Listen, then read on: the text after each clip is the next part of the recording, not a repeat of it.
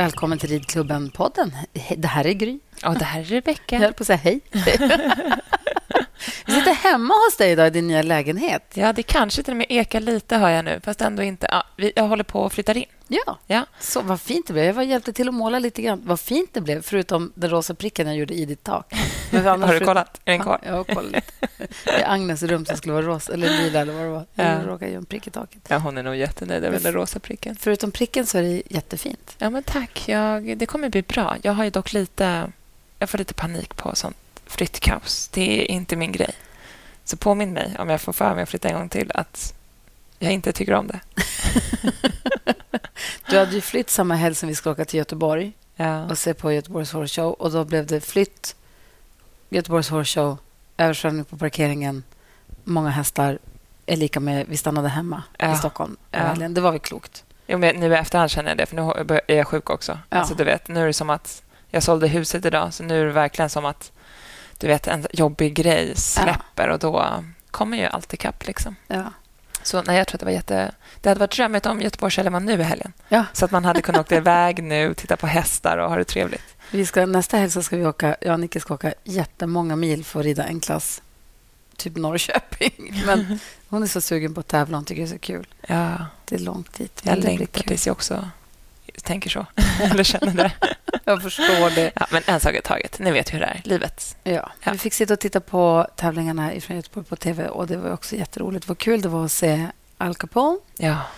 Ehm, Som är Sylves häst, för de som inte vet. ja, det är Ja. det som är så ro- det är Ja. roligt. Jan Österdahl och Sylve äger Al Capone tillsammans som Ja. Peder Fredriksson visade upp i Göteborg. Den gick ju OS med. Matilda Karlsson. Men det gjorde, gjorde den det? Ja, det gjorde den. gjorde Eh, Men nu eh, rider Peder den, så det är jätteroligt att se. Mm. Precis, och jag höll på att säga... aha, eh, nej, just det. Jag höll på att gå händelserna i förväg. Jag höll på att referera till ett avsnitt vi inte har släppt ännu. Det kommer Det sen. kommer sen. Ja. Den som väntar på något gott. Ja, men det var härligt att få se eh, ridningen. Också Petronella Andersson som vi har träffat Ja. i podden. Som om du som lyssnar nu går tillbaka i lite hi- historiskt i vad heter historiken bland Mm. avsnitten så finns det ju, vi träffade henne i somras. Man behöver inte scrolla så långt för att hitta hennes avsnitt. Nej. Hon gick ju och gjorde dundersuccé. där. Jag pratade med min pappa som inte håller på någonting med hästar. Nej. Hans fru har en islandshäst. Och that's, alltså så här, han är helt... o- Men han sa, jag satt och kollade och så kom den här Petronella och han var helt Ja. imponerad över hon hade tvålat till allihop. Ja, nej, jätte... Hon är så duktig. Också härligt när hon fick det nu. Du vet att det bara allt Ja. stämde. Liksom. Ja, så nej, kul. Får rys, gåshud. Ja. Idag, dagens avsnitt är långt, så vi ska väl egentligen sätta igång. Vi ska prata om mat. Och när det kommer till hästar och mat då kan vi prata hur mycket som helst. Och det är lite roligt idag, för att jag, tänk, jag tänkte på det när vi hade pratat med Malin om det här med maten. För det är roligt att när vi för, hur länge sedan är det nu, bestämde att vi skulle sälja Neo, Ja, vår svarta häst, ja. så hörde en Malin av sig och sa hej, hej, jag lyssnar på podden och jag tror att Neo, Neo hade passat oss perfekt för jag har en dotter som går hypologen, en som ska gå upp från ponny och hon själv lät liksom som att hon visste vad hon höll på med. ja. Och så hade vi lite kontakt via DM från början. Och så kom de och provredning och så köpte de ju Neo. Mm. Och sen så visade det sig att hon var ju också foderfreak och jobbar för Pavo. ja. Så då, sen, och då utvecklades det liksom, hela den, för man får ganska nära relation, eller man, vi har fått en ganska nära relation i och med försäljningen av Neo. Jag vet inte om alla får det, men vi har ju ändå ja hållit ganska mycket kontakt med henne. verkligen. Dels för att vi sålde ju Måns till dem sen också. Just det är också det. kul att hon fortfarande vill ha kontakt med oss Ja. efter det. Efter att Måns håller på, han håller på och smiter på hennes gård hela tiden. Det är så dumt. Ja, det är så dumt. Men ja, vi håller henne sysselsatt, så att säga. Ja, och men- utöver det så ringer vi också henne ofta ju, för att få hjälp med foder. Och jag till hela ridskolan hjälper hon mig med. Ja, det är så. Du har bytt till Pavo sen dess, eller? Ja, eller Ja. vi har ju ett grovfoder Ja. och sen har vi ju kraft och havre. ja. Men sen hjälper Malin mig att räkna foderstater och se vad jag måste komplettera med. Om det är någon häst som behöver något special så ringer jag och bollar med henne vad vi ska ge till den. Och, så allt sånt ger jag Pavo. Så det har ju utvecklats från liksom en, en vet du, hästförsäljning till en närmare kontakt till också liksom, att vi får liksom samarbeta med dem. Du Ja. har det till, och vi jag har också gått över till att använda deras mat helt och hållet. Och Det har jag gjort innan vi träffade henne för det här avsnittet. Ja, men precis. Det var att vi började gå över till, till hennes till fodret hon säljer för att hon brinner för och kan så mycket. Jag, li, jag litar på henne Ja. så mycket. Hon också, det kommer ni höra. Hon är också så mycket med... Hon har jobbat med... Vad heter det? Foder och, eh, kostrådgivning för människor också. Ja, exakt. Foder. Kostrådgivning för människor också först. Ja. Och sen så gått över till hästar. Så hon verkligen brinner för det. Och det tycker jag känns så otroligt tryggt. Mm. Så vi träffade henne för ett tag sedan och satt ner och pratade om hästar och foder och tillskott och allt. Vad, jag minns, jag måste lyssna på avsnittet igen för jag minns typ hälften av allt vi pratade om. Ja, men foder också. Man kan ju prata i en evighet om foder, Ja. känns som. Så vi kanske träffar henne fler gånger, vem vet? Ja. Ja. Och sen vi träffade henne för poddens räkning så också nu Nicky, vi, jag la ut det på Instagram här för någon vecka sedan, har också blivit ambassadör för eh, Pavo Ja, ihop precis. med butiken Mile Horse, vilket är jätteroligt. Så Ja. att vi har ju liksom lite samarbete, ska man veta. Ja. Men det är också jätteintressant att få höra allting. Och få lä- lära, alltså vad, även om man har annat foder till sin häst, om man lyssnar på podden, så kan man bara ta till sig så mycket annat. Och tänket och behov, tycker jag. Ja. men absolut. Det tycker jag också. Och jag tror också Man kan aldrig bli fullärd när det kommer till foder. För att Alla hästar har ju unika behov. Så att Man lär sig ju... Man stöter ju på en ny häst som behöver någonting nytt hela tiden. tycker Ja. jag. Och Speciellt jag som har ridskola. Och så många olika hästar som har olika behov. Och man kan blanda märken och fodertyper, hur det, hur, man, hur det som passar Ja, men sin egen exakt. häst bäst. Exakt. Och så tror jag att det är viktigt att man hittar någon som vi har hittat Malin. Att man har någon som man har förtroende för och känner Ja. att man kan föra en diskussion med och bolla. För jag tror också det har inte bara med foder att göra utan miljö och hur vi rider och hur vi tränar och hur Ja. vi håller våra hästar. Liksom. Jag hade ett långt snack igår med en kompis som de har haft sin häst, sin ponny på lösdrift. Och sen så har de nu tagit in och stallat upp och var ute några timmar om dagen då, så som hästar, uppstallade hästar är. Hon sa just hur den har reagerat annorlunda och hur det har påverkat magen. Alltså det finns så mycket som kan ge utslag i ridningen som man inte tänker på att tänka ibland. Nej, men absolut. Så är det ju verkligen. Så är det ju. Ska vi berätta att vi har sålt salsa också? Ja, men gud! det har vi. Det har vi. Men det känns bra, tycker jag. Det känns Man, jättebra. jag saknar henne. Speciellt när jag får av Kalisi också. Ja. Så saknar jag henne lite nu. Och att det känns... Jag kanske sålde fel häst, men nej, det har jag inte gjort. Och de som köpte henne känns ju toppen. Alltså, Ja, vi berättade om dem tror jag, i förra avsnittet. De var här, här från Öland och provred. ja. och eh, tyckte att hon var så himla härlig. Och så åkte de hem och tänkte något varv till. Och Sen så kom, ringde de och sa att de ville så gärna köpa henne. Och det var så, man blir så stolt som en tupp när hästen går åker till eh, veterinärbesiktningen och dansar igenom den, sköter sig hur bra som helst, UA Ja. och bara... Kliver in i släpet som hon typ aldrig åkt. Hon har alltid åkt lastbil med oss. Mm. Nej, och bara... Allt verkar ju Jag fick ett filmklipp när de red genom... De hade världens översvämning på Öland. Ja, Så fick jag ett filmklipp hur de vadade fram genom vattnet. ja, Salsa så jättenöjd och Ja. jätteglad det tror jag. Det. Så himla härligt. Ja, men jättehärligt. Ja. Nej, där kom, hon kommer få det toppen. En mamma och en dotter som vill ha Ja, en kompis för resten av livet. ja det kommer bli jätte, jättebra. Men det ser konstigt ut nu, tomt i hennes box. Ja, men jag vet. Det känns som att hon är på resa. Ja. nej, Jag får se nej. till att fylla upp den boxen med en annan häst, inte en egen häst. Någon annan. Jag försöker fylla den nu fort så att jag inte har en ledig box. nej, det får du inte ha. En ledig box eller en häst till. Något av det. Still. Jag tror du ska Nej. bara... Flytta in här Nej, först. alltså jag ska inte ha någon häst till. Nej. Det är, jag ska överleva den ena. Man måste komma ihåg att det ska vara kul. Absolut. Och det har inte varit nu. Ja, Men, det, det blir, ja, men som vi sa, det är Ja. tider i livet. Liksom. Nu, nu håller jag på att fokusera lite på att flytta och att mina barn och vi jag ska ha det bra. Liksom. Och sen, sen har den här vintern varit så lång också. Så jag tror ju att när våren kommer... Alltså jag längtar till... Tänk första koppen kaffe ute i solen. I talande stund, Mhm. jag tittar ju ganska mycket på väderprognoser som du vet. Ja. Jag tror att du kan ta den på måndag. Åh, jag längtar till på måndag. Jag tror, och den kan, de kan ha ändrat. Ja. Jag tittade igår senast, men jag tror att det är på måndag. Ja, vad härligt. För jag har också Ja. tänkt att mars, bara Ja. det blir mars så kommer mitt liv kännas... På måndag är det mars. Ja, så jag, jag längtar till på Mm. måndag. Okej, nu ska ni få lära allt och lite till om hästar och foder med Malin.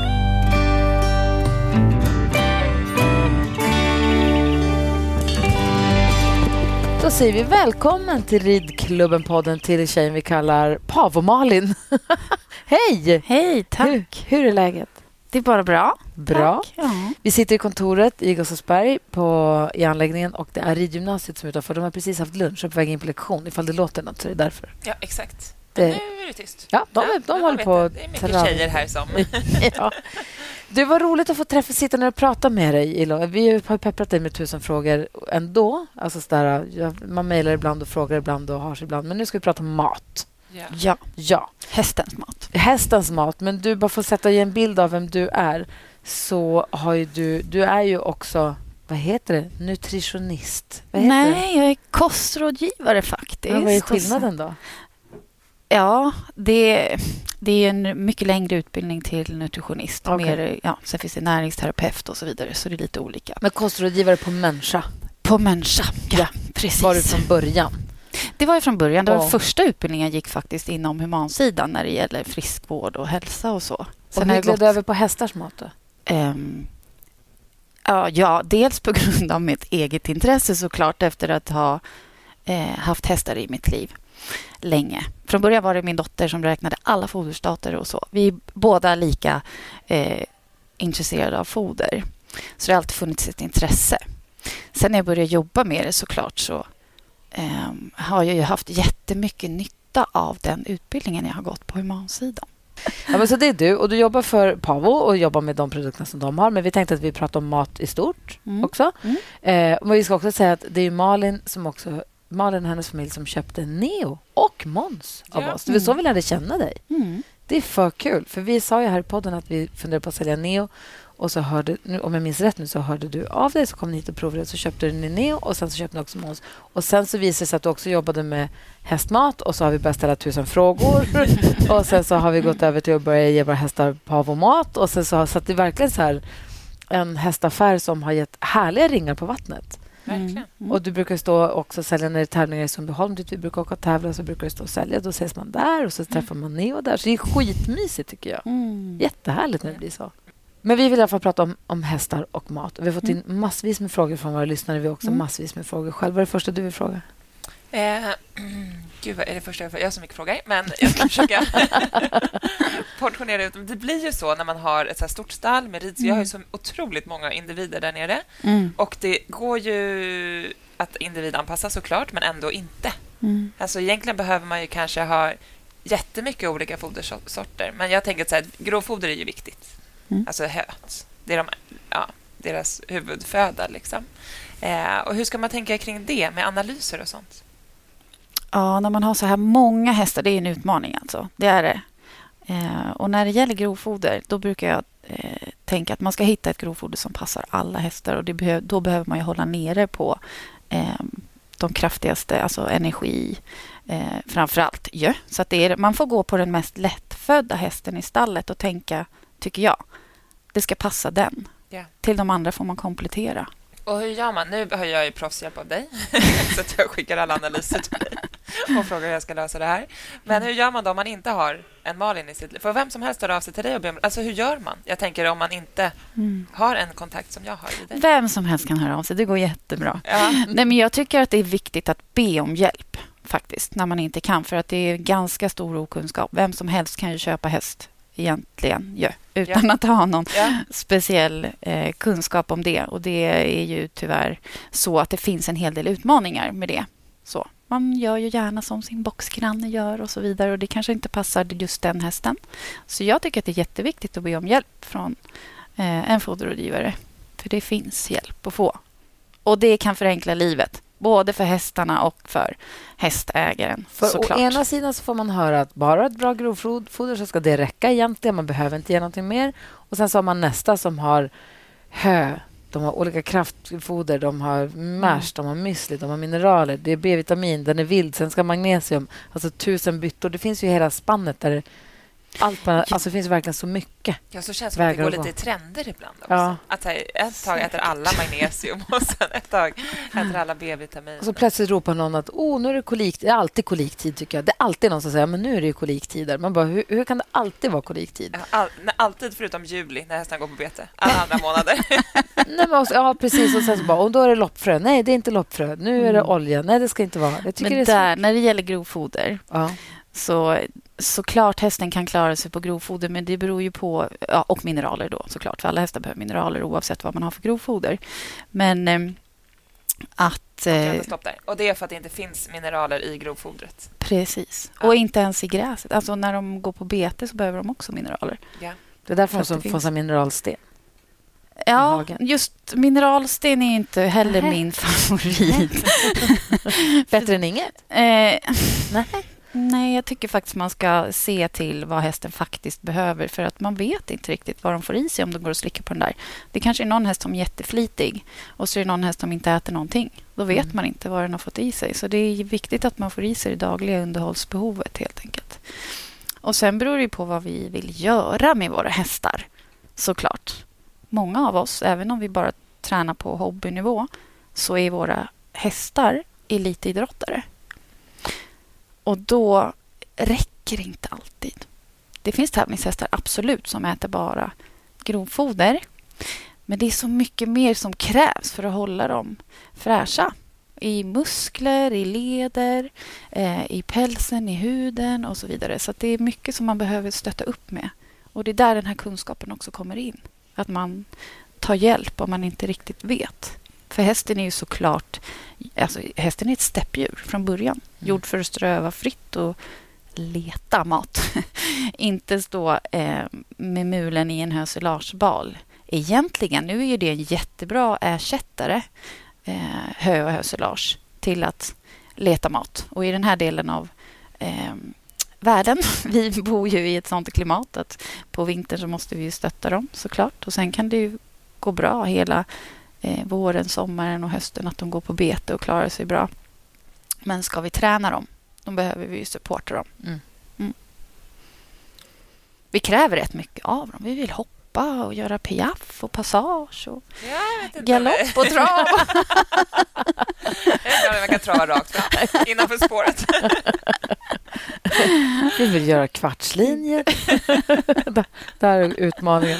Men vad ger du dina hästar då? Alltså vi tar dig då som exempel. Ja, det är olika från häst till häst förstås. Ja. Det är det, att inte gå och säga hur långt ett snöre. Det är där vi är hela tiden. Mm. Men det där tycker jag det är roligt när man har en sån anläggning som jag har och träffat så mycket hästar. Jag tycker att det är mm. kul. Och jag tror så länge man ändå är nyfiken och vill lära sig mer och så.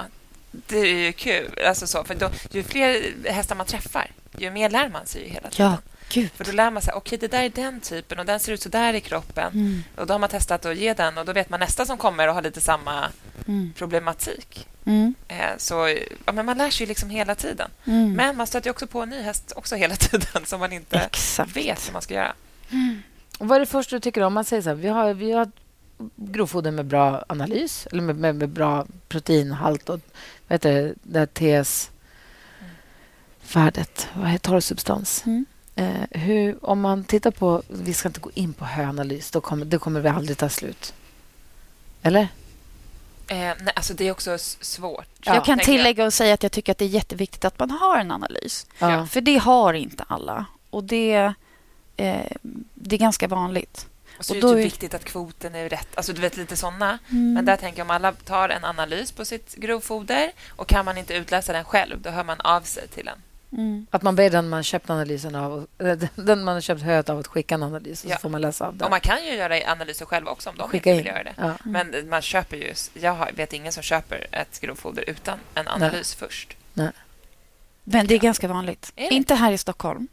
Det känns ju jätteläskigt. Här tror jag, jag brukar säga det när jag föreläser också för att i Stockholm har jag inte ännu varit i något stall som inte har haft analys. Men ute i landet så är det ganska vanligt att man köper ett oanalyserat grovfoder. Och då är det svårt. Självklart så hjälper jag till med de förutsättningar som finns när det är folk som hör av sig och vill ha hjälp.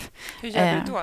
Luktar, smakar, ja, men Då är jag jättejobbig foderrådgivare för jag ställer ju tusen frågor såklart för att försöka kartlägga vad är det den här hästen behöver. Man får titta på historiken. Vad har den ätit förut? Vad har den för problem? Man tittar på symptomen på hästen. Ja. Vad kan den ha brist på? Och försöka hjälpa till så mycket som det går. Liksom.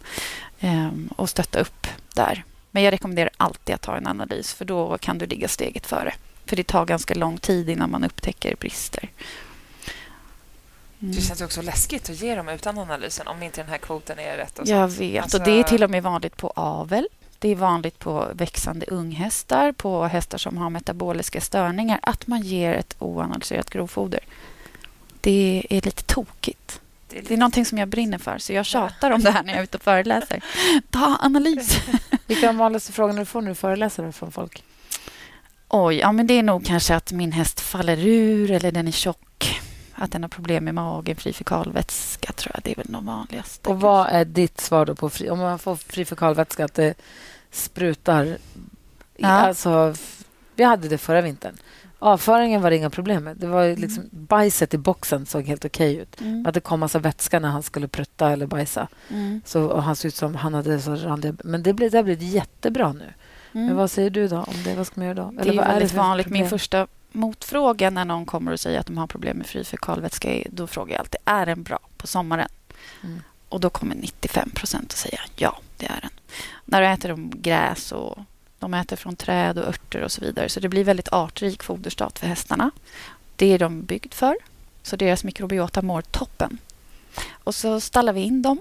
Så det här kommer ju oftast, problemet, på vintern framåt oktober, november beroende på var i landet man bor såklart. Eh, då börjar det här problemet och då har vi tagit bort det här ifrån dem som de är faktiskt gjord för. Ju.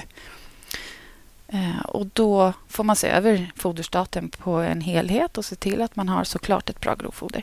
Och eh, artrikheten, för oftast är det kanske två, tre, fyra olika sorters gräs i en hö eller höselarsbal. Och att eh, hitta, kanske komplettera med en höpellets eller så. Och stötta magen så att det blir levande, bra, härlig bakteriekultur i magen. det Eh, ser över foderstaten i helhet och mm. fibrer är jätteviktigt för maghälsan. Annars funkar inte näringsupptaget så bra för hästarna heller. Och Det här kan ju vara under en, en längre period. Eh, att man märker att hästarna har gått med dålig mage. Och Där kan ju vara många som säger nej men min, min häst har inte problem med magen för att den inte har problem med träcken. Mm. Men man ser att näringsupptaget inte fungerar för att den kanske har eh, dassig päls eller hovarna är trasiga eller sådär. Och Det är ju också ett tecken på att näringsupptaget inte riktigt fungerar. Och Då kan det vara bra att tillsätta eh, probiotika till exempel. Eller prebiotika, fibrer. Mm. Fibrer är ju mat för de goda tarmbakterierna och de vill vi ha många av. Så det är bra att ha en fiberrik foderstat för hästarna. Det är grunden. Liksom. Ett poddtips från Podplay. I fallen jag aldrig glömmer djupdyker Hasse Aro i arbetet bakom några av Sveriges mest uppseendeväckande brottsutredningar går vi in med hemlig telefonavlyssning och, och då upplever vi att vi får en total förändring av hans beteende. Vad är det som händer nu? Vem är det som läcker? Och så säger han att jag är kriminell, jag har varit kriminell i hela mitt liv men att mörda ett barn, där går min gräns. Nya säsongen av Fallen jag aldrig glömmer på Podplay. Och hur tänker man då om vi börjar liksom från ettåringarna till tvååringarna och sen 20-åringarna? Kan man utfodra dem likadant eller förändras deras näringsupptag och hur man ska tänka vid utfodring av mm. olika åldrar? Ja, absolut. Och fölen där börjar det ju redan med stoet. I slutspurten av dräktigheten, jätteviktigt att hon får tillgodose behovet. Det är ju de tre sista månaderna av dräktigheten som det här lilla fölet går från en kamin till det här fölet som ska komma ut. Liksom. Där händer det jättemycket och där är det många som ligger back så där kan man ju vara med redan från början. Um, och fölet får ju med sig från sin mamma så att vara med redan från början med att de får i sig råmjölken och så vidare för att um, hela tarmhälsan ska vara med från start så de tar åt sig den här näringen på ett bra sätt. Jätteviktigt. Och sen proteinet, såklart. Alla växande eh, individer. Dräktiga ston, fölen, unghästar och så. Och sen äldre hästar, deras metabolism ändras ju när de blir äldre så de har också ett ökat behov. Så att eh, ja, det det skiljer sig lite beroende på vad man har för individ. Eh, och jag är egentligen jättedålig foderrådgivare när det gäller att man vill ha det enkelt och att det ska vara lika för alla för att alla hästar är individer. Så jag gillar ju verkligen vad, vad har du för problem med den här hästen? Det spelar ingen roll om du har 20. Jag vill lösa problemet med den här hästen specifikt. Och vad den kommer med för historia. Den har ju med sig någonting. Och så när vi flyttar dem så ändras ju hela mikrobiotan igen. Så de har ju med sig från mamman och den miljön de lever i. Det är precis som när vi åker utomlands. Våra magar hänger inte riktigt med. de får turistmagen när de kommer. ja, precis. Man ändrar ju allt. Ja. Och de är så känsliga. Det är därför alla foderbyten behöver ta... Vi rekommenderar tre veckor då. Det är inte så ofta det sker. Där är jag till och med själv dålig på tre veckor kanske, alla foderbyten. Behöver man grovfoder eller kraftfoder eller müsli och sånt? Vad tänker du på då? Att det ska ta tre veckor även Ja, men alla foderbyten ja. egentligen för att mikrobiotan ska hänga med. Den är mm. lite känslig, så mm. den behöver tre veckor på sig. Så ju längre tid man kan ha på sig i ett foderbyte, desto bättre är det.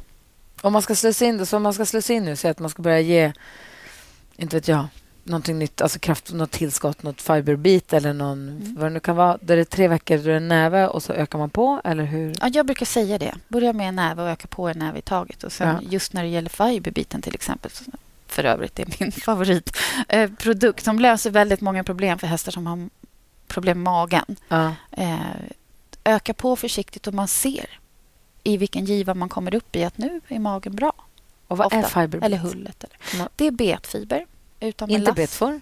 Nej, inte betfor är ju ett märke egentligen. Okay. Eh, men det är betfiber. Men den är utan melass, eh, låg med socker och stärkelse. Och sen så det som är unikt med fiberbiten är att den har också protein i sig. Så den har bland annat lucern och sen har den bockhornsklöver i sig. Som också är proteinrikt och väldigt gott. Hästarna gillar ju den här smaken. Det blir ju som en krydda. Och det kommer som pellet som man blöter upp i 20 minuter, mm. en halvtimme och sen äta det som, som en mash, fast inte mash. Ja, många Vad är skillnad på fiberbit och mash? Eh, mash, det, kan, mash? det finns ju en djungel av olika sorters mash. faktiskt. Och Den är också gjord för magen. Eh, innehållet i mash kan se helt olika ut. Det finns spannmålsfri mash och så finns det mash som är mer eh, energirik för att den ska pigga upp och för hästar som kanske är kräsna och verkligen behöver dricka. Till exempel, vi säljer ju mash till eh, flera kliniker som har till hästarna som står på boxvila för alltid har de inte så bra aptit när de står där. Eh, ja, de kanske är sjuka eller så. Och Då vill man verkligen få i dem. Så vår mash, vår slobber mash som är den mest kända mashen tror jag i Sverige. Vi brukar skryta om det eh, för vi var först med, med mash in på den svenska marknaden. Eh, och den är god. Den är känd för att vara god och det har ju klinikerna kommit på. Så de fodrar ju sina inneliggande patienter med den här. Men då, då är mash mer vattnigt än till exempel... Nu försöker jag jämföra mash och fiberbit. Du kan göra den på dem grötig eller du kan göra den som en soppa. Bara du vill få i den här näringen ja. i dem. Liksom. Eh, och på tävling är det perfekt med mash för återhämtningen. Om man vill att de ska dricka om det är varmt ute eller när man reser med dem. Jättebra för att få i dem. Många hästar varken äter eller dricker från det man lastar på dem på transporten. Ja. Och då är det ju eh, en lifesaver. Och nu när det är kallt ute alla kan inte ha termobars i hagen och så vidare. Det är perfekt att man ser till att de får i sig dricka ordentligt, för det är gott. Yeah. Och då, men jag tänker, för vi har pratat förut om det här, och då, att man vill ju också ge dem torrt foder just för att de ska äh, sätta igång salivproduktionen mm. och så. Och det får de ju inte om de äter mash. Nej. Är det dåligt då att ge dem Nej. Mash. Nej, det är olika eller syften. Bara mash. Eller alltså, måste all... man müsli också? Eller? du måste inte ge någon, någonting, utan det beror på hur behovet ser ut. Men behöver du få i dem vätska? Mm. Absolut. Mash, jättebra. Vill du få igång magen? Eh, så kan det ju finnas eh, mash med extra linfrö till exempel och som hjälper till med hela matsmältningssystemet. Betfibrerna, då är ju verkligen mat för de goda tarmbakterierna. Där håller de igång magen på ett bra sätt. Och just fiberbiten, där är ju perfekt för hästar som har lätt faller ur. Det är det första jag rekommenderar till i princip alla hästar som är tunna. Nu, januari, nu börjar många få panik och eh, hästen har fallit ur. Väldigt vanlig fråga faktiskt. Har man fiberbit i sin foderstat då kommer du aldrig ha en tunn häst. Det gäller Ni har också något som heter nuggets. Vad är det då? Det är höpellets. Eh, den innehåller 60 olika sorters gräs och örter. Men den ska också blötas, ätas den som en, som en blötas, mash, ja. fast inte mash. Alltså som en gröp. Där får du ju artrikheten. Okay. Så har du en häst som har de problemen eh, och lägger till det här så brukar ju magen må toppen. Att man jag, inte riktigt äter grovfodret?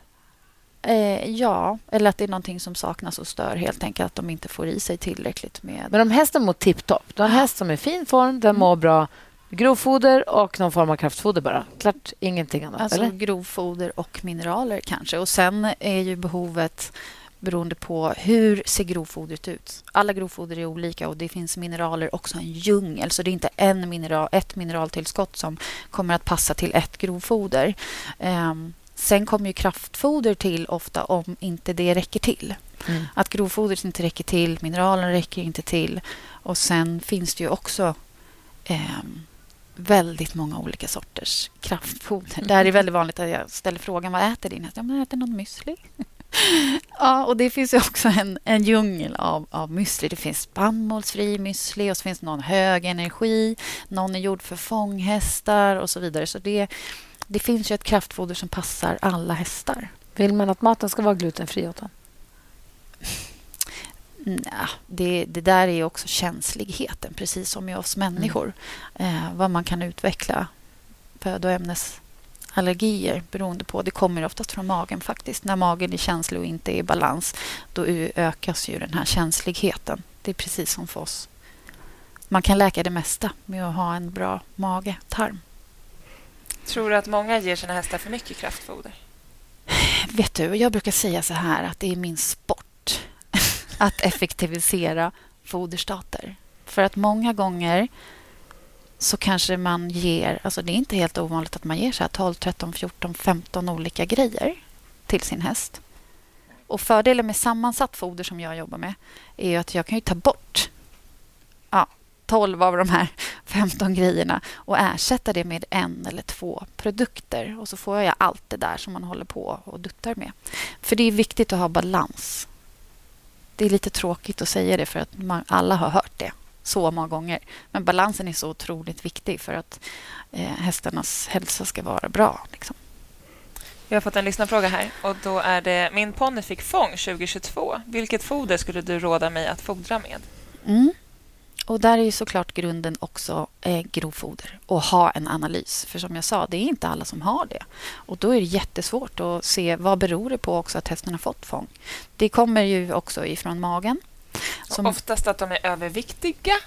Eller inte alltid, men ja... Det alltså när man tänker fång, då ser man ju en tjock liten ponny. Jag vet. Fång, och typ. det är faktiskt inte alltid det är bara tjocka ponnysar som får eh, fång. Det kan ju vara stora halvblodshästar också. Mm. Men balansen återigen, stötta magen, magen, magen, magen.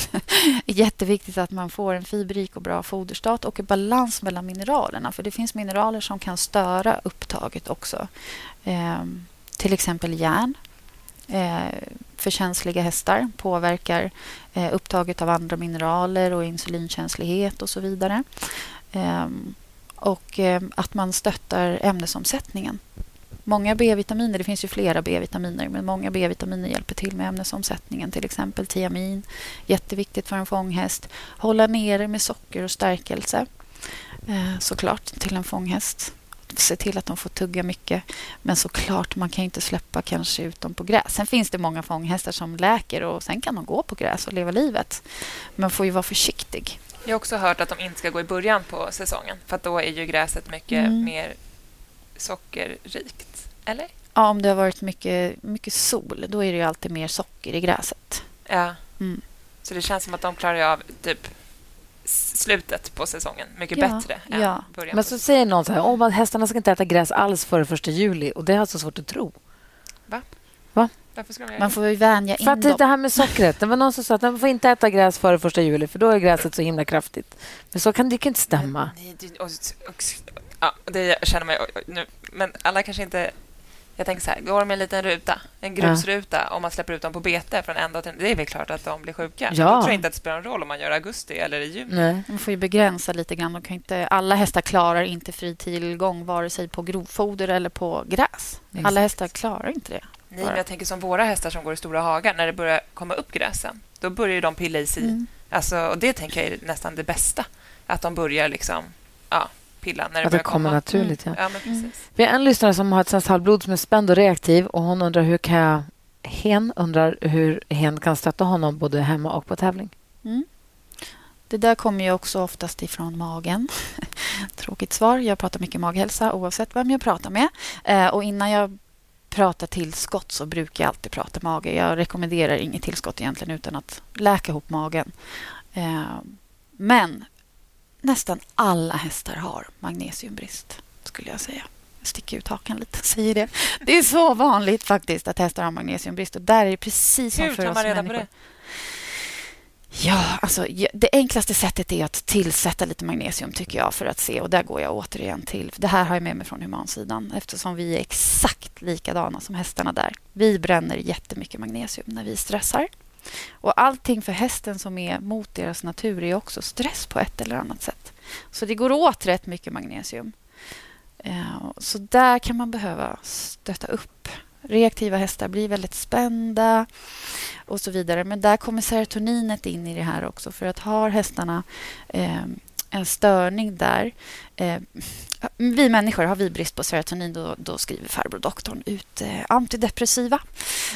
På hästarna Eh, när de är väldigt reaktiva, de får, har de brist på serotonin, de blir också mycket flyktiga och så vidare. Det här kommer från magen, för att serotoninfabriken är i magen. Och så går det kopplingar, eh, signalsubstanser. 90% av serotoninet tillverkas i magen, 10% i hjärnkontoret. Och så ska de här snacka med varandra. Så har, ligger de back så behöver man börja med att titta på magen, för då kommer serotoninfabriken igång. Ehm, och då brukar de lugna ner sig. Så det där är återigen magen. Så då brukar jag börja med att lägga till betfiber och läka magen. Eh, och sen eh, tillsätta till exempel tryptofan då, ihop med magnesium gärna till en sån häst. Det är en aminosyra Mm. som också hjälper Visste till. du det?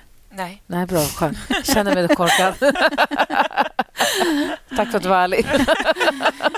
Man känner igen alla aminosyror så står ett L framför. L-tryptofan, L-lysin, L-metionin till exempel. Det är en aminosyra och tryptofan påverkar det här. Eh, till människor så eh, får man inte eh, sälja tillskott av tryptofan i Sverige. Men på häst finns det faktiskt och det hjälper otroligt många hästar. Så börja med att läka magen på den här reaktiva hästen. Jag hjälper jättegärna till. Eh, och sen kan man lägga till tillskott. Eh, Och magnesium, det köper man då rent magnesium. Det finns inte Det finns- mineraler eller liksom... Ja, det, oftast är det inte tillräcklig mängd. Nej. Och är det en sån här häst så har den säkert legat back länge. Och då kan man behöva ge faktiskt en ganska... Kan man ge för mycket magnesium eller kissar de bara ut De kissar överskottet? ut överskottet. Allt ska genom kroppen så jag brukar inte rekommendera att man bara öser på. Men det här är individuellt. Jag kan ibland rekommendera, absolut, ge magnesium extra stor dos under två, tre veckor och se om det är någon skillnad. Märker man ingen skillnad, nej men då kanske det inte är det som är. Nej. Men märker man skillnad, då vet man. Så det är ganska lätt och eftersom det är så vanligt så brukar jag faktiskt säga att prova med det. Poddtips från Podplay.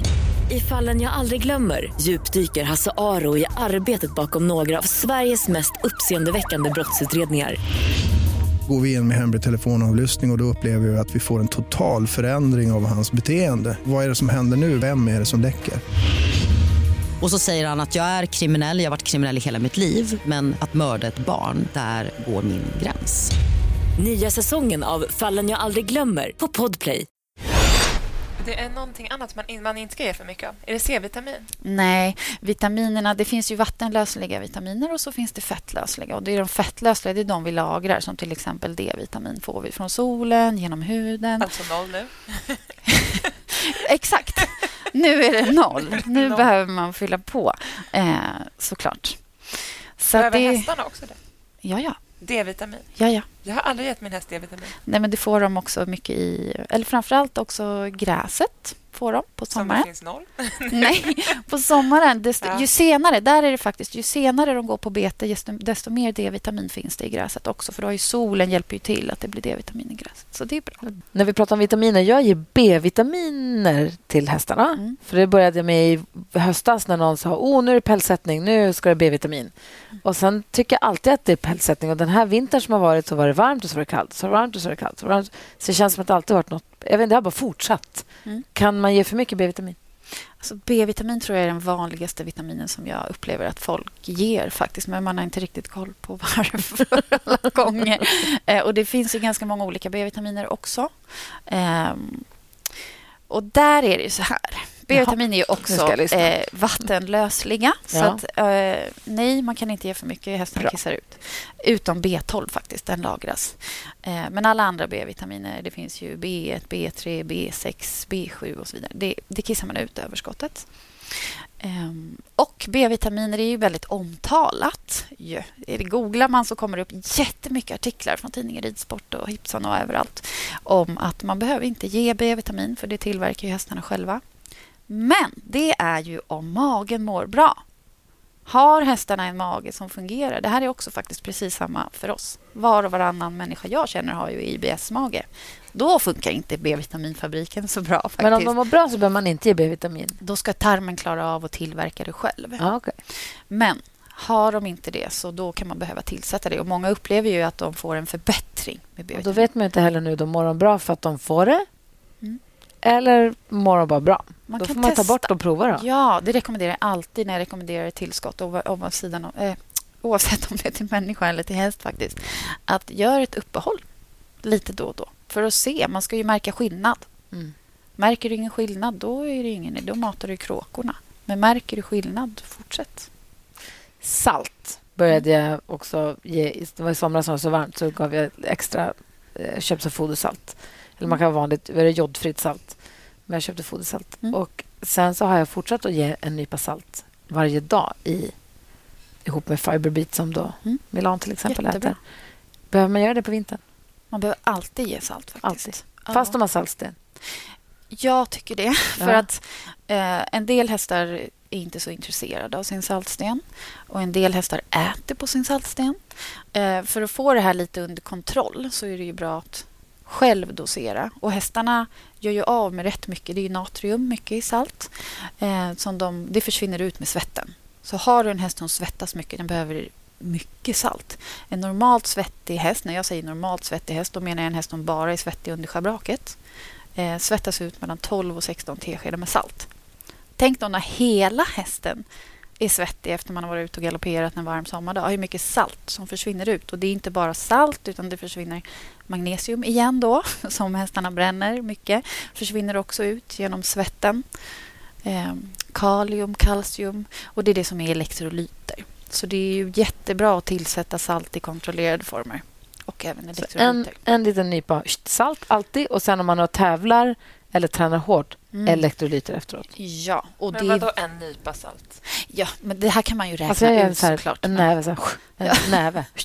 Alltså inte näve. Men, men alltså en matsked eller en deciliter? Ja, det kan alltså. vara lite olika beroende på hur mycket de har svettats såklart. Det där kan man ju såklart räkna Svettas fram inte jätteofta tyvärr. Det viktigaste är att när man tillsätter salt, jag ger ju extra salt till mina hästar nu för att de ska dricka mer till exempel. Det är att servera dem vatten, för de blir törstiga av elektrolyter ja. och salt. Och ger man dem vatten så reglerar de det själv helt enkelt. Men för på somrarna, du ger ganska mycket salt va? Eh, ja, alltså jag, mycket skulle jag inte säga. Mm. Men jag ger lite extra. Men jag vet, jag var på så studiebesök på en analysskola. Mm. Och då hade de eh, tagit bort saltstenar faktiskt och bara gav dem salt. Mm. mm. Eh, de skulle göra en eh, studie för att se om de mm. ett sparade pengar i mm. form av saltkostnad men också eh, vet det, spånkostnader. För de som äter salt är oftast rätt grisiga ju i boxen också. Eller kissar mycket, för att de dricker ju mycket då, antar jag. Eh, så jag är faktiskt också kanske lite inne på att göra det. Mm. Jag vet inte. Ja. Är det dumt? Men jag skulle göra det alla dagar i veckan. För Sen brukar jag att alla hästarna har vet du, saltsten i hagen. Ja. Men det går ju inte nu. Nej. Eller jo, det går, men den har försvunnit imorgon bitti. Mm. Eh, men när det är liksom vår, sommar, höst innan mm. det blir liksom mm. gegga och is så har de alltid salt i hagen. Mm. Absolut. Nej, men då har du det under kontrollerat. Men man vill inte göra för mycket salt heller. Det är därför jag undrar det här med nypa. De reglerar själv. Så länge de får vatten, då är det inga problem. Skulle jag ta bort saltsten från Neo, då skulle han börja gråta. Han älskar att stå och slicka på sin saltsten. Och det är inga mängder. Men han jag tror jag, kanske, jag tänker efter. Det kanske en matsked då. Jag tar inte en näve som att jag håller handen ner från... Att jag du vet, häller i min näve. Inte så. Jag stoppar handen i lådan och så tar jag en, tjoff, en mm. nypa. Mm. Så en matsked räcker, skulle du säga? en? Det beror på hur mycket de svettas. Men för lite, mellan, alldeles för lite, En vanlig foderstat. När jag sitter och räknar så är det väldigt vanligt så här, mellan 10 och 30 gram kanske att ja. jag behöver lägga till. För det är alltid rött alltså i mitt diagram när ja. jag lägger in. Tack och lov behöver jag inte räkna för hand. Utan jag har ett program som talar om och så lyser det rött eller grönt och så talar den om kvoter och så vidare. Och natrium är ju alltid lågt oavsett. Och då eh, är det väldigt vanligt att jag lägger in mellan 10 och 30 gram. Men sen kommer ju svetten också på det här. Mm. Så då kan man behöva tillsätta mycket mer än vad man faktiskt tror. Och då kan det handla om flera deciliter. Alltså, har du en fråga där? Eh, ja. Eh, Okej, vi tar den här. Då. Det här är typ neo. Eh, vad kan man ge till vallacker som är hingstig mot, som är hingstig mot i perioder? Munkpeppar har jag provat. Ja. Neo, han kan inte gå med tjejer. Nej. Han, han kan inte gå med killar heller Nej. faktiskt hemma hos oss. Nej, han klättrar på vår D-ponny faktiskt. Ja, han började göra det. Vi hade ju dem ihop i början, men nej. Jaha. Så det var ju lite Är D-ponnyn icke artbinär? Vad sa du? Är D-ponnyn icke artbinär?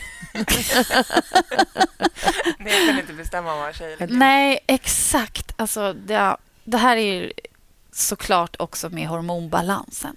Det här är ett komplicerat system vi bär på, hästarna bär omkring på. Alltså. Och Det är svårt att säga vad det beror på. Munkpeppar funkar på väldigt många. Eh, både på och ston, ston också. Ju. Ja, Exakt. precis. Eh, men jag skulle säga att det ligger ju oftast någonting annat bakom. Eh, och Får man lite mer balans i det här så brukar hormonerna också rätta till sig. Det är också precis som för oss. Stressar vi, vad händer med våra hormoner då? De lever loppan. Eh, så man behöver ha balans på det mesta. Och Vad kan man göra om munkpeppar inte mm, hjälper? Försöka titta bara. vad... Jag, jag, vet egentligen inte. Jag har inget enkelt svar. Jag vet, man vill ha. Ge det här och så blir det bra. Men det är så komplicerat system som vi bär på så det kan mm. vara väldigt individuellt vad det är som orsakar det här hingstiga beteendet. Eh, precis som med brunstiga ston och så vidare. Det är så individuellt. Och oftast är det obalanser som ligger bakom. Tar du blodprov på dina hästar? Nej.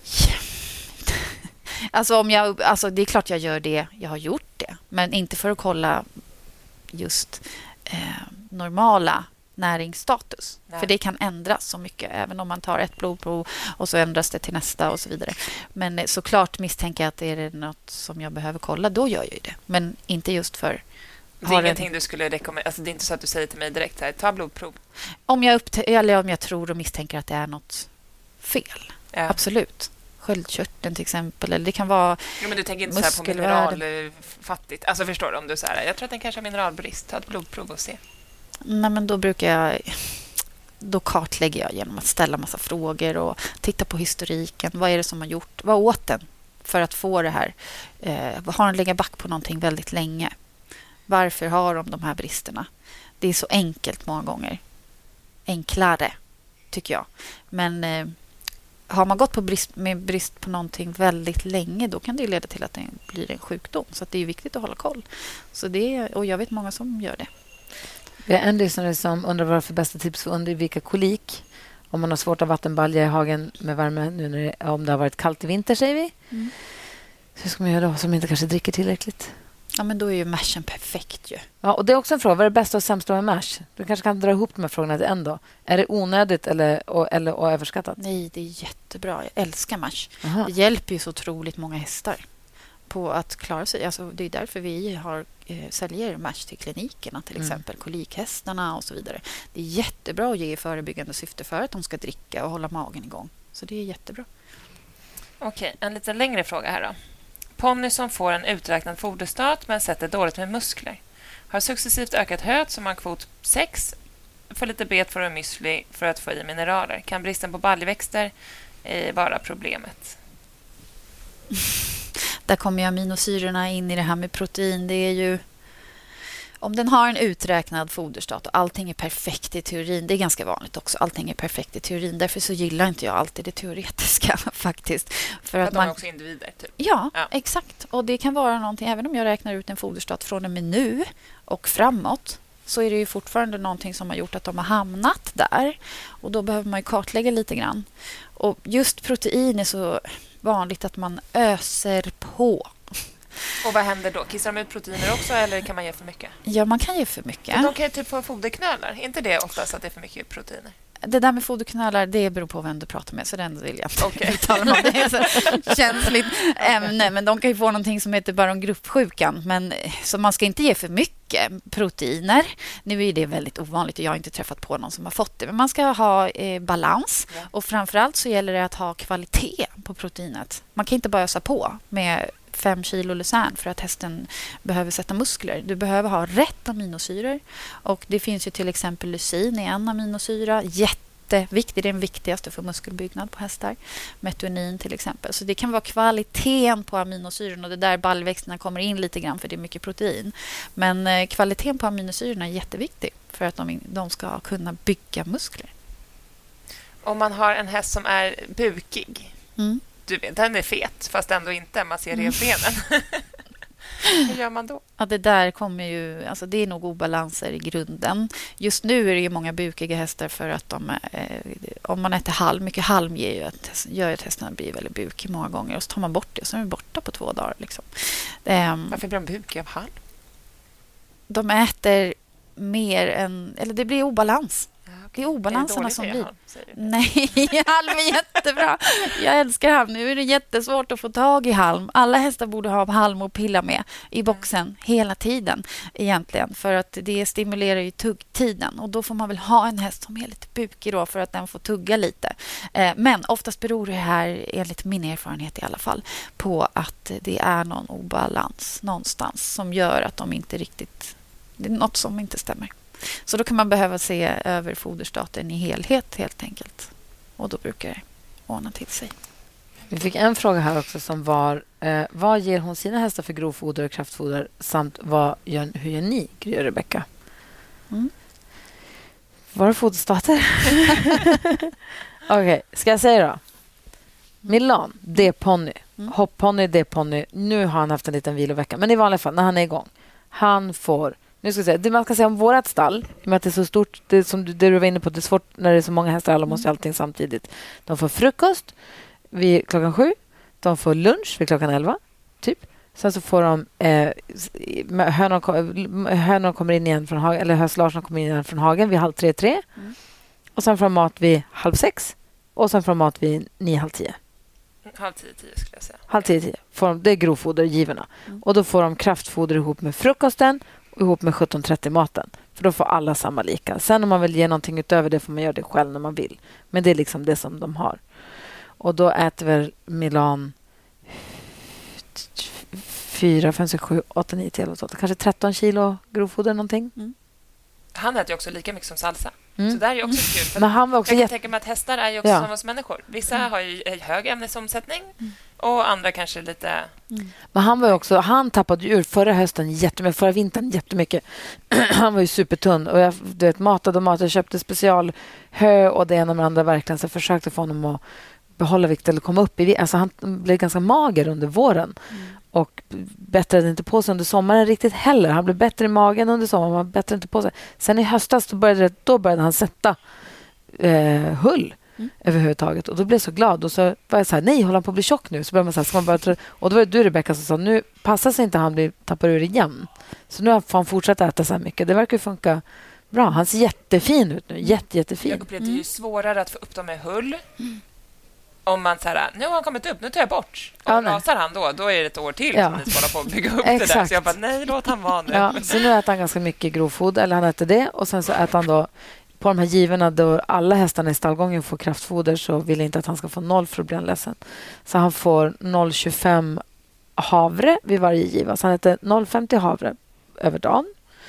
Och så får han, eh, nu ska jag se här, Isen Excel från mm. Pavo. Mm. Får han det ger vi honom lite beroende på hur mycket vi, han tränar eller går. Men någonstans mellan 0,5 och 1. En halv eller en skopa. Beroende på. Och Då får han det efter att han har ätit... För det har jag förstått är sånt som man ska äta torrt. Men han får, äta, han får det ihop med att han har ätit hö en stund innan. Mm. Så att han har kommit igång och tuggat och haft sig. Mm. Så det brukar vi försöka tajma så att han får antingen när han då har kommit in och fått hö när man kommer in. Eller alltså att det tajmar med vår ridning lite. Men så får han också fiberbeat som, som vi blöter upp och morötter efter ridning. Mm. Perfekt. Typ en halv skopa får han just nu. Mm. För han behöver inte bli mycket större i och med att nu Nej. är han fin. Det kommer att hålla honom hullet jättebra. Jättebra foder. Är det lagom? Och så mineraler förstås och salt. Ja. Och B-vitamin. Mm. Sen var det slut, tror jag. Och snart magnesium. Nej, inte han behöver inte magnesium. Nej, ja, tror du? Han som är så lugn. Även lugna hästar ska ha magnesium. Alltså, det är bra för musklerna, det är bra för återhämtningen. Men tänk man blir ännu lugnare. Det vill jag inte. Nej, men det är inte det. det är jag inte... tror inte heller att det... det Jaha, men, då ska han ha magnesium också. För det får han inte. För jag tänkte att han är så lugn. Det, ja, jag tänkte att de blir bara... såsiga av magnesium. Nej, de blir inte, nej, de blir inte sömniga av magnesium. Det kommer det snarare tvärtom. Alltså, vi, har ni provat magnesiumtillskott själva någon gång? Ja. ja. ja. För jag, kan jag måste äta det, jag får kramp annars. Jag kan inte sova. Ja, ja. Och har man brist på magnesium så blir man ju väldigt trött.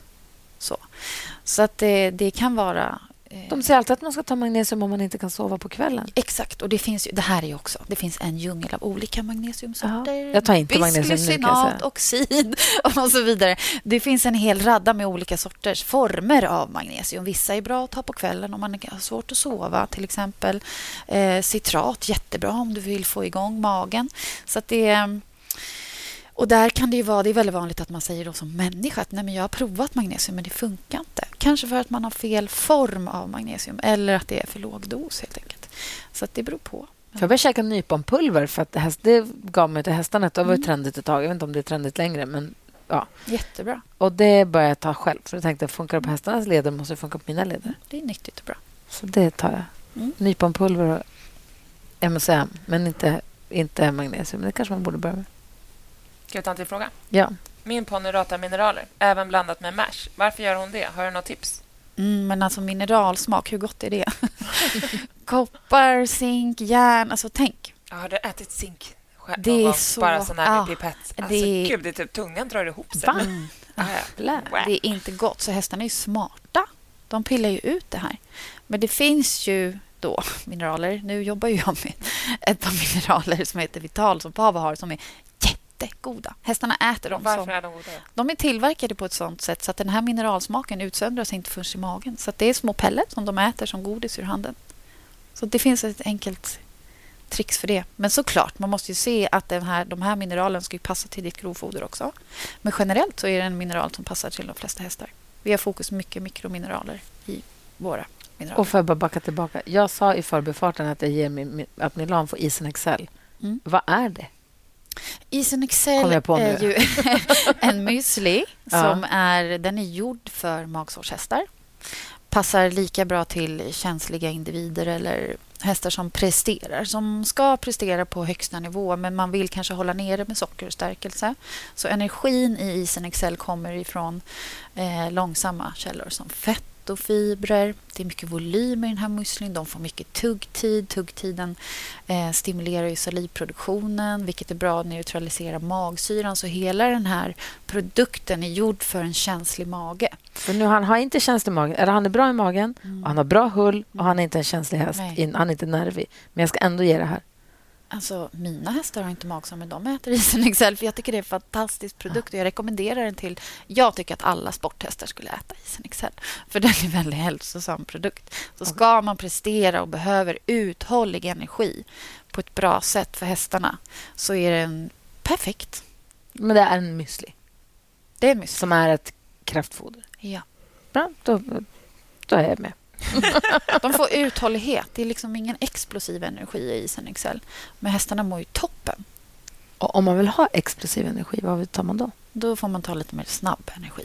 Alltså man har lite mer socker och stärkelse och så. Så hästarna får lite mer raketer under hovarna. De säger att hästarna blir sånt av havre. Är det bara en myt? Oh, det där är också vem du frågar. Liksom en del säger att det bara är en myt. För det, ja, då säger jag så här, det handlar om, om näringsupptaget också. Var, varför blir de det? Det är någonting... För de flesta hästarna... Alltså havre är ju någonting som de flesta hästar ska klara av men det är någonting annat som ligger till grunden varför de inte... Om man vill ha lite mer fjong, då kan man alltså på lite mer med havre? Alltså det här är så roligt. för att Jag brukar ta som exempel när jag föreläser. Vi var på en tävling en gång. Ska jag ta det exempel? Mm. Eh, för att folk förstår lite grann då. Vi var på väg in på en tävling, faktiskt vår första tävling med Neo. Vi var på väg in i framhoppningen och ut kommer det en eh, en mamma och en dotter. Och Dottern gråter. Och Det har inte gått bra antagligen på framhoppningen. Och Mamman går i arga steg. Så här. Nu ska vi gå hem och ge vår eh, häst havre. så att, och Då tänkte jag okej, okay, de ville ha mer energi. För det är väldigt vanligt att man öser på med havre. Men den här hästen den var ju fet. Det här var ju också på sommaren. precis. Slutet, den har säkert gått på bete. Den behöver inte mer energi om man tittar på mm. Så, så det kanske inte är det optimala att ge den här hästen havre. Men många trötta hästar ligger ju brist på till exempel eh, natrium, väldigt vanligt. Man blir trött om man har brist på salt. Elektrolyter, jättevanligt också. Även på vintern vid hård ja, träning? Ja, ja, gud. Även om de inte svettas, de ligger back. Och musklerna funkar inte utan elektrolyter. Så har du någon häst som är lite så, eh, visar det att de kan bli lite spänd, eh, kanske korsar länden och så vidare. Eh, elektrolyter hjälper många hästar också till att få tillbaka det här. Och Ger du det en kort period då, eller på två, två tre veckor eller ger du det bara alltid? Vilket? Elektrolyter? Eh, alltså, svettas de alltid? Varje gång de svettas elektrolyter. Mm. Och Vissa hästar mår ju bra av att få lite elektrolyter varje dag. Om man har, alltså beroende på vad man har för behov, helt enkelt. Mm. Okej, okay, en till då. Vill gärna höra om Pavos pre och probiotika-foder. Vilka verksamma ämnen och så vidare. Vad är ens pre och probiotika? Mm. Det, har, det, är ju typ våran Proviva, eller? jag brukar förklara så här. Alla vet att antibiotika är något som dödar liksom, ja, bakterierna. Det tar bort allt. Bra och Anti dåligt. betyder mot liv. Mm. Probiotika betyder för liv. Och sen har vi prebiotika. Det är alltså maten för de levande mikroorganismerna. Så att, eh, och Det kan man ju behöva både och i ett tillskott. Och Nu var ju frågan just vad har Pavo och vad är det som är bra med det? Eh, och Vi har ju ett tillskott bland annat. Vi har mycket prebiotika och probiotika i våra produkter också. Till exempel Isen Excel som vi pratat om. Men vi har ett tillskott som jag älskar som hjälper många hästar som heter Gut Health. Eh, och den har då förutom då pro och prebiotika så har den även lite utrensande egenskaper för den innehåller till exempel eh, korngräs, jättenyttigt.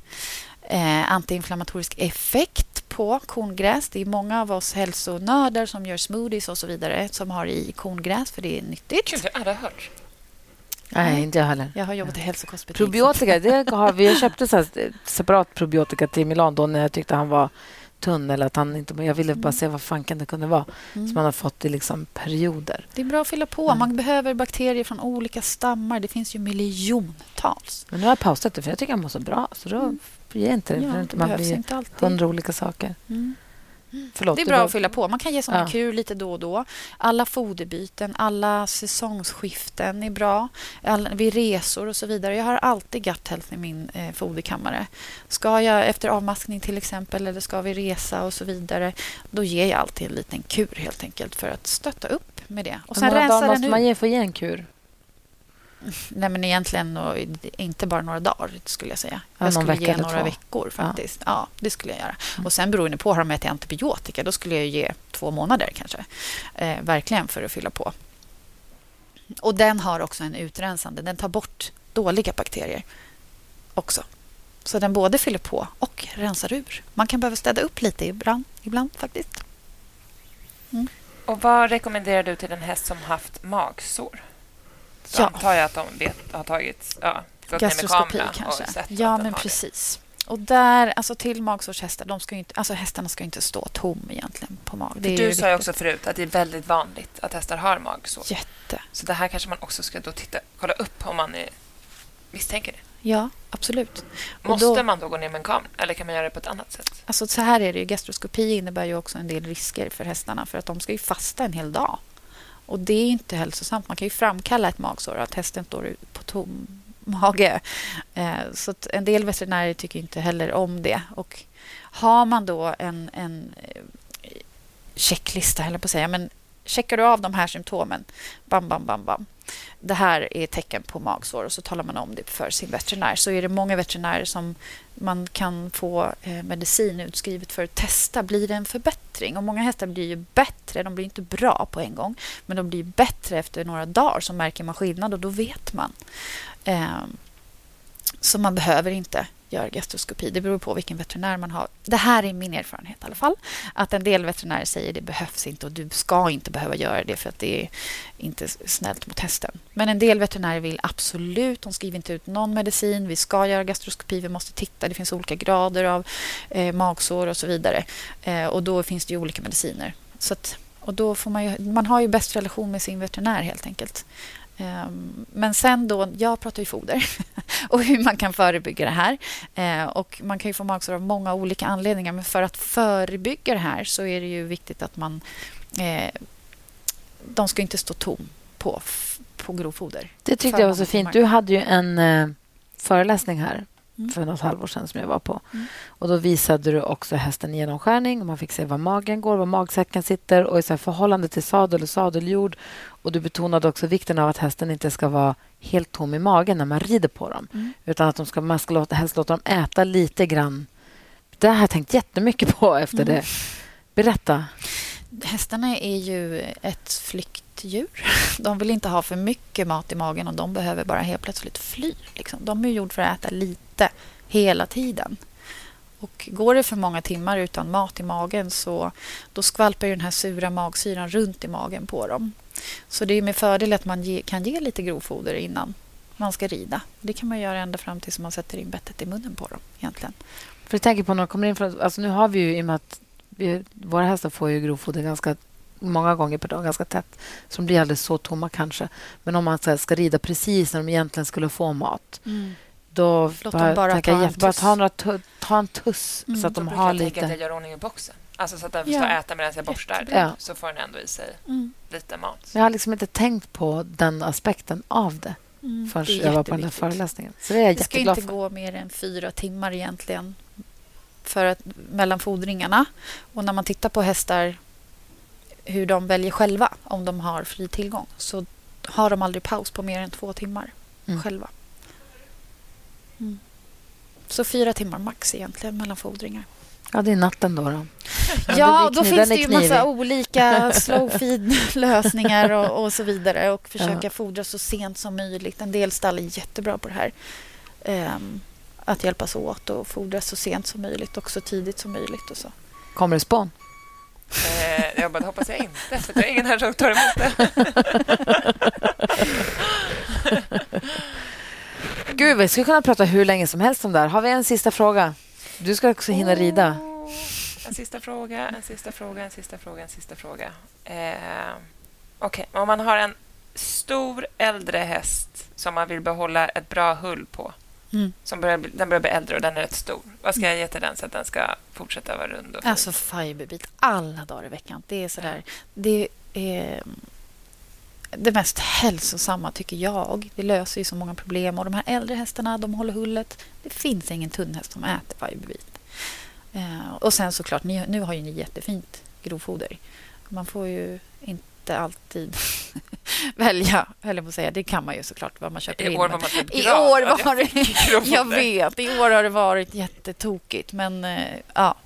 Ehm, och komplettera med det som saknas helt enkelt till det grovfodret som man har. Och det finns ju eh, foder anpassat för äldre hästar. Mm. Härligt. Ja, alltså man kunna, vi skulle kunna, man skulle kunna prata om... Jag vet att när vi stänger av nu så kommer det komma tusen frågor till. Absolut. Absolut. Om man vill kontakta dig, mm. ska man DMa dig då eller ska man, var hör man av sig någonstans? Eh, man kan mejla mig. Jag är jättelätt. Mejladress malinatpavo.nu. Kolla. Går bra. Då var beredd bara. Gör inkorgen redo. ja, verkligen. Ja. Nej, det är så bra. Jag mejlar ju hela tiden. Så fort jag får en ny analys så bara hej. och vill man ha hjälp att beräkna foderstat så finns det jättebra formulär på vår hemsida. Och då är det, det är fler än jag som räknar foderstater, tack och lov.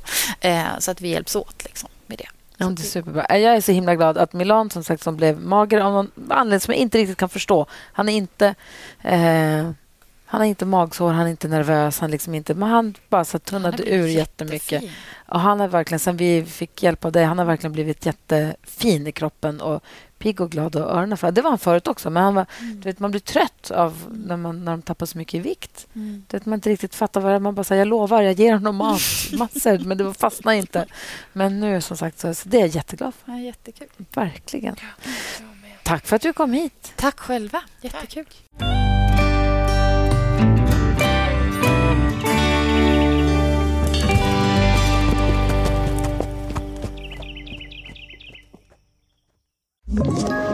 Ett poddtips från Podplay.